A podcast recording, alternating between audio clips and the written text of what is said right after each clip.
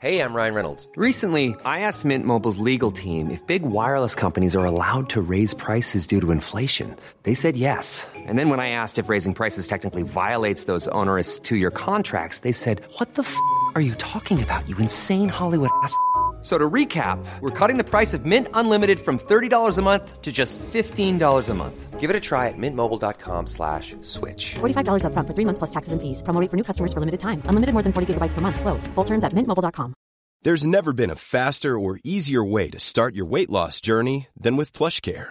PlushCare accepts most insurance plans and gives you online access to board-certified physicians who can prescribe FDA-approved weight loss medications like Wegovy and Zepbound for those who qualify. Take charge of your health and speak with a board-certified physician about a weight loss plan that's right for you. Get started today at plushcare.com slash weight loss. That's plushcare.com slash weight loss. plushcare.com slash weight loss. Hi guys, Sam Willis here. Now, before we get started, I wanted to tell you about a new competition we're running to win a signed copy of one of our series books. We've got books on World War II, the Romans, the Tudors, and the Vikings. We know there are many, many thousands of you out there listening to our podcasts, and we want you to tell us on social media what you're doing and where you are whilst listening. We want to see all the beautiful places or ordinary jobs or wacky things you're doing whilst listening.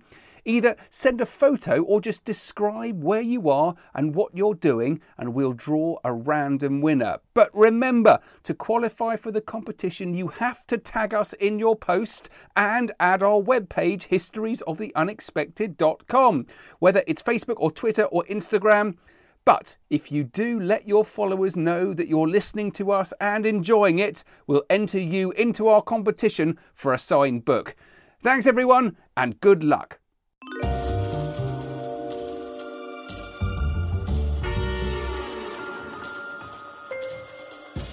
Hello, everyone, and welcome to Histories of the Unexpected, the show where we demonstrate that everything, simply everything you can possibly think of, has its own history, like bees, tennis, and radiators. and we will be following the links in our minds as we come across them, explaining how those histories link together in unexpected ways. Who knew? Who knew that the history of sharing is in fact all about Karl Marx and the Communist Manifesto? Or that the history of presents, yes, gifts, is in fact all about the feudal system in Norman England? I also think we should do the history of rats, partly because I saw an enormous rat scurrying across our garden yesterday and have the rat man in to sort it out. I think we need to do something with that. Not too obvious like the bubonic plague. That's far too obvious for us. Something something slightly more challenging, maybe like the history of childhood.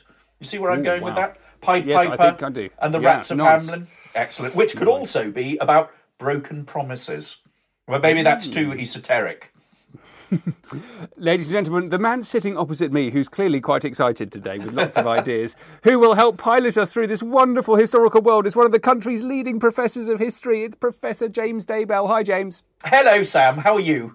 I'm very good, thanks. Excellent. And the man sitting opposite me, or actually not sitting opposite me because he's across town during lockdown, is the world famous historical adventurer, Dr. Sam Willis. Hello, Sam. Hello, hello, everyone. This is yet another episode in our special series, Homeschooling History, which we're both enjoying hugely. I hope you are too. And the idea is in each episode, we take a subject that I bet you don't think has a history, and we not only prove that it does, but we demonstrate how important it is to know about it. And today's a super fun one. We are doing the history of dressing up. Which, of course, is all about the Rebecca riots and Turnpike Roads. But before we reveal that connection, Sam, are you dressed up specially for this? yeah, I'm, I'm not, but I'm now regretting it, and I really feel like I should have been dressed up. And if I was going to dress up, I would have put on one of the splendid Tudor hats we have from our Tudor history live show we've been doing in theatres. Uh, well, I am indeed dressed up. I am in full uh, highwayman regalia, uh, especially for this episode. Now, where should we start with this? We should brainstorm other examples of dressing up throughout history. And it makes me think of Count Leo Tolstoy, the man who wrote all sorts of wonderful masterpieces such as War and Peace, Anna, Anna Karenina. Um, in 1881, he set off across his vast tracts of land disguised as a peasant in order to see how ordinary people lived. That's fascinating. I didn't know that, um, but it's made me realise uh, there are other famous examples of that, aren't there? Absolutely. Of, um, mm, mm, not least, not least, uh, Alfred and the Cakes. Is that one? Definitely, I think that's definitely one. That's definitely the, one. the King of England, who is on the run, isn't he? He's on the run and he disguises himself. I was thinking about dressing up in terms of military uniform. Really interesting about why people dressed up as they did. And if you think about it from just a, a completely blank slate, a starting point, and you maybe imagine what someone like Nelson would have worn with a strange hat worn sideways, or and then later on in the navy, a strange long pointy hat worn forwards and backwards, and the different uniforms they wore, um, why that changed over time, why it was introduced. And you can look at the specifics of wearing a uniform at any one time. Nelson very famously was shot on the um, on his deck of HMS Victory at the Battle of Trafalgar, and he was wearing his uniform, and many people said that made him conspicuous, that he was easy to spot by snipers, and actually that he may have been vain, and his vanity is what caused him to die. We don't believe that anymore, but it's a, one of those fascinating debates linked with dressing up, linked with uniform. Yes, you can also think about dressing up in terms of disguise. Uh, You could think about Carnival in Venice, where every year still people dress up in elaborate costumes and elaborate masks. And that's all about the social world turned upside down. It's about hiding your identity of who you are in everyday life and being able to act in a way that is completely different from that.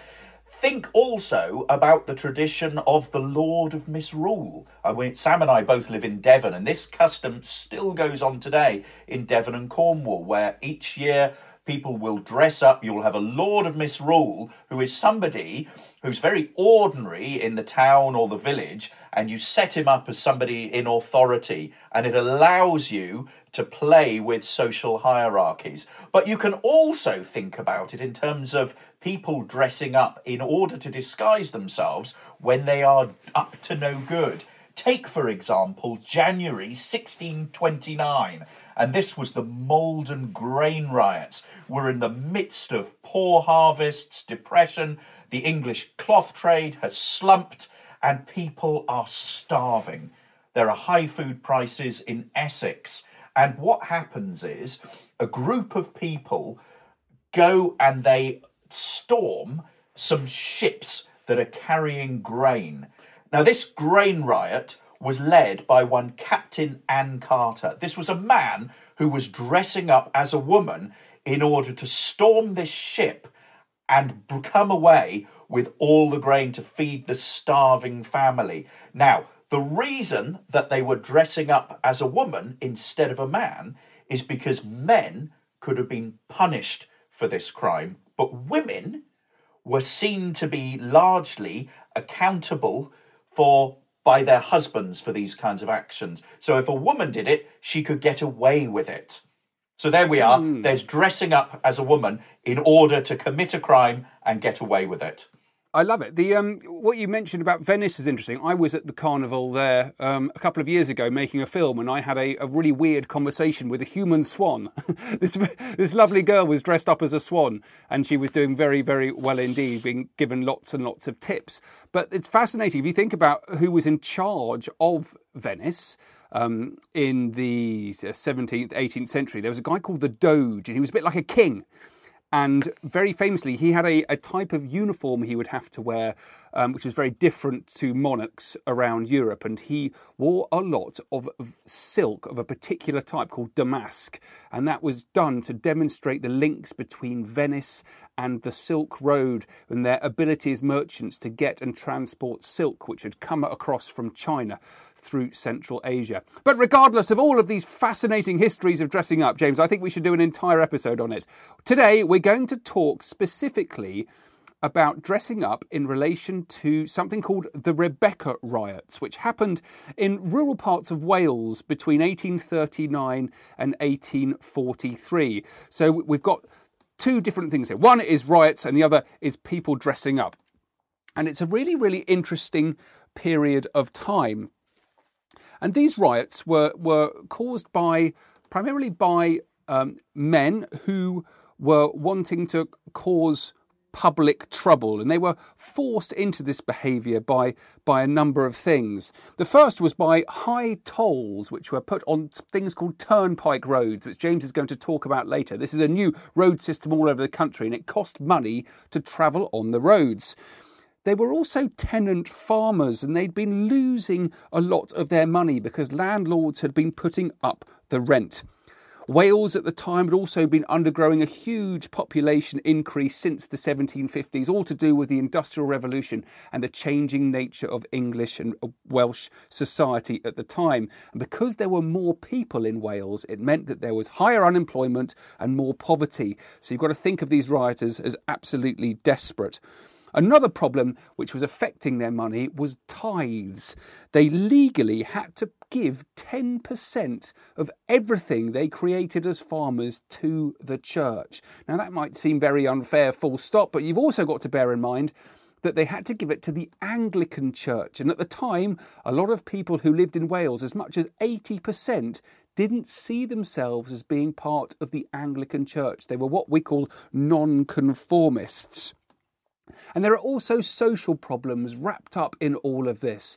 So, those wealthy landlords who were leasing out the farms, they were very high up in the social order. They tended to speak English. They had money. They had positions of responsibility. A lot of these people were magistrates. They um, so they were linked with the law. They were also linked with turnpike trusts. Who was the that was the infrastructure that were dealt with the turnpikes.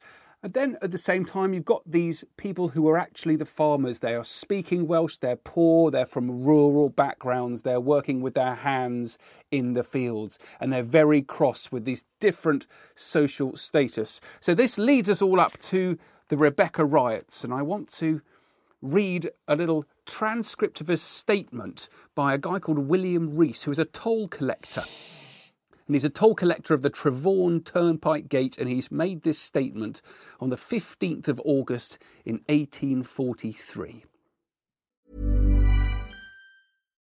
If you're looking for plump lips that last, you need to know about Juvederm lip fillers. With Juvederm Volbella XC and Juvederm Ultra XC, your lip look, whether it's subtle or bold, can last up to one full year with optimal treatment and no additional maintenance. Find a licensed specialist and see if it's right for you at Juvederm.com today. That's J U V E D E R M.com. Add fullness to lips in adults over 21 with Juvederm Volbella XC or Juvederm Ultra XC. Do not use if you have severe allergies or a history of severe allergic reactions, or if you're allergic to lidocaine or the proteins used in Juvederm. Tell your doctor if you have a history of scarring or taking medicines that decrease the body's immune response or that can prolong bleeding. Common side effects include injection site redness, swelling, pain, tenderness, firmness, lumps, bumps, bruising, discoloration, or itching. As with all fillers, there's a rare risk of unintentional injection into a blood vessel, which can cause vision abnormalities, blindness, stroke, temporary scabs, or scarring. For full important safety information, visit juvederm.com. Ready to pop the question? The jewelers at BlueNile.com have got sparkle down to a science with beautiful lab grown diamonds worthy of your most brilliant moments. Their lab grown diamonds are independently graded and guaranteed identical to natural diamonds, and they're ready to ship to your door. Go to Bluenile.com and use promo code LISTEN to get $50 off your purchase of $500 or more. That's code LISTEN at Bluenile.com for $50 off. Bluenile.com code LISTEN. When you make decisions for your company, you look for the no brainers. If you have a lot of mailing to do, Stamps.com is the ultimate no brainer. Use the Stamps.com mobile app to mail everything you need to keep your business running with up to 89% off USPS and UPS. Make the same no-brainer decision as over 1 million other businesses with stamps.com. Use code program for a special offer. That's stamps.com, code program. that between one and two o'clock on Sunday morning last, he was disturbed by a man knocking at his door who inquired the way to Llanfalteg Bridge, which he told him, and that immediately afterwards he heard the sound of horses when about 25 or 30 men, disguised, having white frocks on and their heads tied on with coloured handkerchiefs under their chins, came to his house and compelled him by threats, pointing at the same time three guns at his breast to deliver up his books, which they carried off. The books contained, among other accounts, the names of several persons who had refused to pay toll at the said gate. He is unable to identify any of them, but the person nearest to his house window rode a grey horse. So there we have the account of William Rees, toll collector of Trevorn Turnpike Trust, and he's describing how 25 or 30 men came to him in disguise, wearing white frocks, their heads tied up with handkerchiefs, and how they took away his books, pointed guns at him. It was clearly very violent, very frightening, and in those books were names of people who had refused to pay the toll. One of the things you need to know about the Rebecca riots is why they were called the Rebecca riots, um, which I absolutely love. Here, it says that they were called the Rebecca riots because they named themselves Rebecca and her daughters, which is most likely to be after a passage in the Bible where Rebecca talks of the need to possess the gates of those who hate them. And so they're linking their riots to passages in the Bible, which tells us a little bit about how those people in Wales and rural parts of Wales have recently been educated in the Bible. They're knowing their Bible stories really well. And also how they see themselves as being confronted with these people who speak English, those people who are wealthy, the differences of those who are much higher up the social ladder, and they see, they see them as those who they hate. And James is now going to explain a little bit about these turnpike roads and why they were causing so much trouble. Absolutely. But before we do that, I want to talk about the period before the turnpike system. Because by the late 1600s, British roads were in an appalling state. They hadn't had any major investment in them since Roman times. There's a little bit during the Tudor period, but very little after that. And this meant that the roads just really weren't fit for purpose. And to illustrate this, take for example two of Britain's most important cities London, the capital of England, and Edinburgh, the capital of Scotland. And the distance between these two important cities is about 420 miles. But if you travelled from London to Edinburgh in around 1750, it would have taken you a week going by boat, and get this, two weeks going by road, a whole two weeks. And by 1900, this journey would take you nine hours. So, what we're talking about is how this improvement is possible. How does this come around? Because in 1750, Britain's roads were in an appalling state, but they were now busier than ever. Because if you think about what's happening industrially, coal is being mined and needs to be taken to factories and then to towns to heat people's homes. Cotton, as well, needs to be moved from ports to factories uh, before the finished goods could be moved to market. There's also a need for a fast, reliable postal service, which is absolutely key for business. Uh, many people use the sea or rivers to get around, especially when moving heavy goods like coal or like iron. But the problem with using that is that many, many dozens of towns are in fact miles from the nearest river. So you need to seek an alternative, which is the road. And here we face a host of problems. Uh, firstly, Britain's roads were very lonely and isolated places. They were unlit at night. And what this means is that as soon as travellers leave the safety of the towns, they're sitting targets for highwaymen. And there's a real problem about stand and deliver and needing to hand over your valuables when highwaymen come and stick you up in your stagecoaches. Also, the roads themselves were pretty dangerous places. They were full of potholes and very, very hard to traverse. Now, I'll give you a couple of examples of sources here. This is an account written by one Arthur Young, a traveller. Let me warn all travellers to avoid roads like the devil.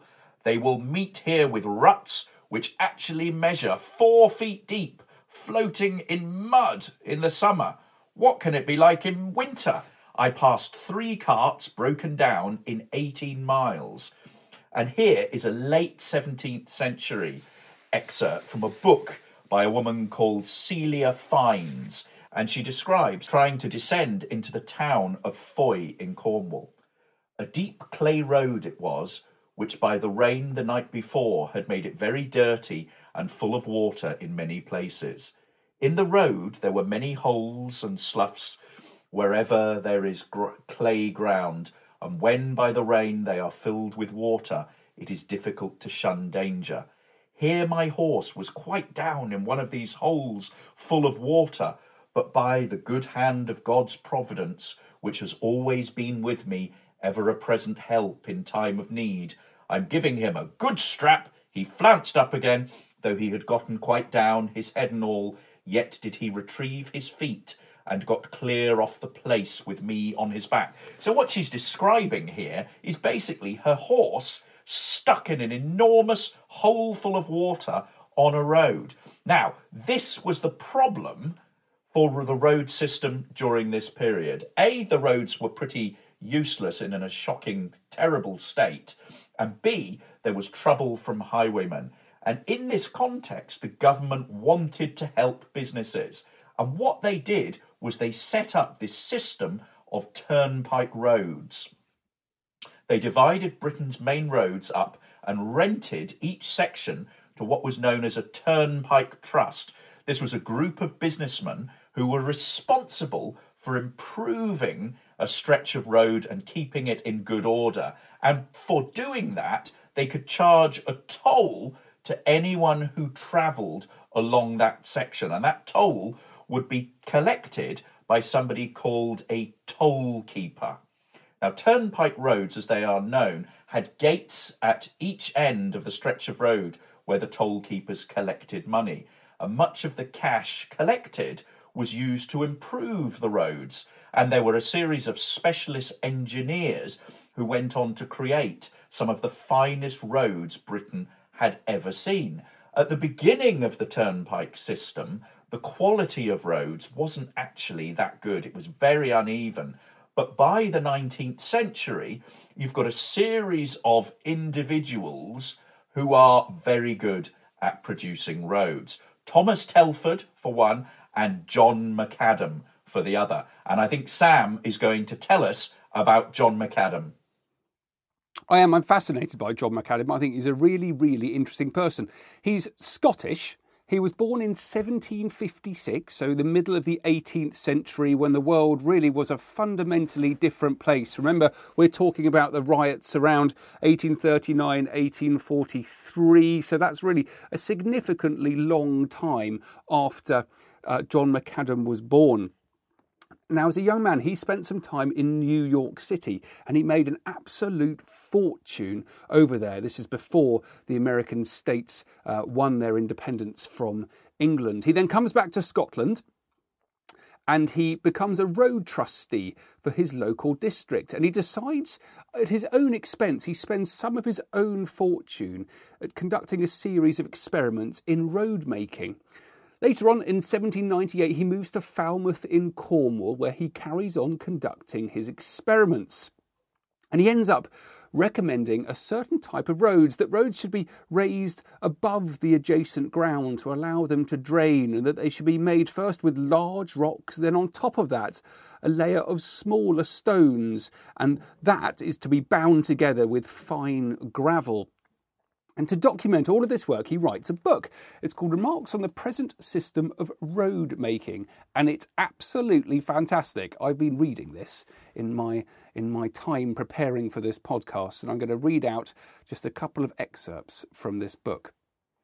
Here he starts off in the introduction.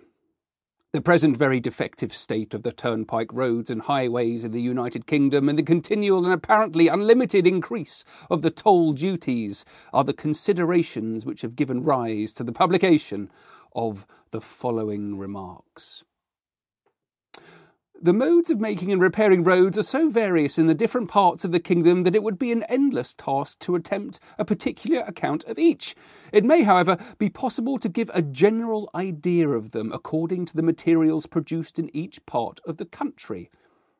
I love this. He then describes how the roads are different all over the country, and this was one of the major problems. In the neighbourhood of London, the roads are formed of gravel. In Essex and Sussex, they are formed of flint. In Wiltshire, Somerset, and Gloucester, limestone is principally used. In the north of England and in Scotland, whinstone is the principal material, and in Shropshire and Staffordshire, large pebbles mixed with sand. And he adds, interestingly, excellent roads may be made with any of these materials. So, what's lacking is a system whereby it can all be made by the same system, something reliable, something dependable. And this was a management task as much as it was one of inventing. He then concludes The formation of roads is defective in most parts of the country. In particular, the roads around London are made high in the middle, in the form of a roof, by which means a carriage goes upon a dangerous slope unless kept on the very centre of the road.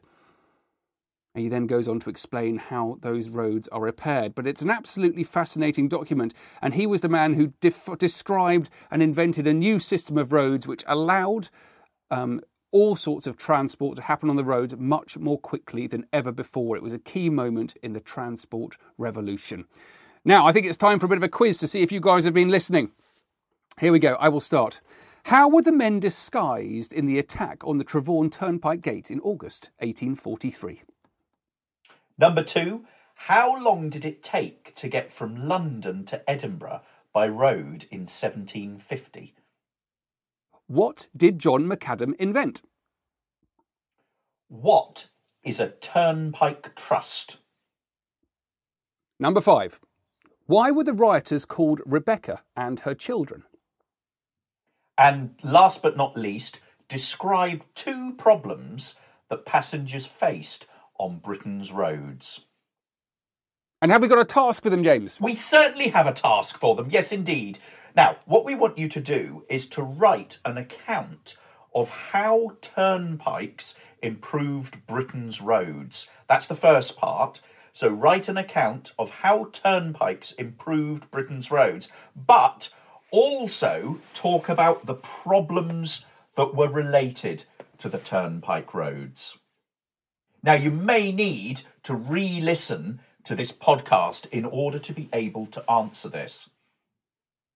So there we have the Rebecca riots and how they fitted into the very important history of the turnpike roads. And just to put this into context, what happens next is absolutely crucial to the way the Industrial Revolution changed everything in England because after the roads, we then have canals and people wanting to ship material in larger bulk, much more than they ever could on the road. So canals come, and then after the canals come the railways, and with the railways, absolutely everything changes. So, guys, I hope you enjoyed that. Please check out historiesoftheunexpected.com and do come and find us on social media. We're on Twitter, we're on Facebook, we're on Instagram. We'd love to hear from every single one of you to hear how you're getting on in lockdown. Bye, guys.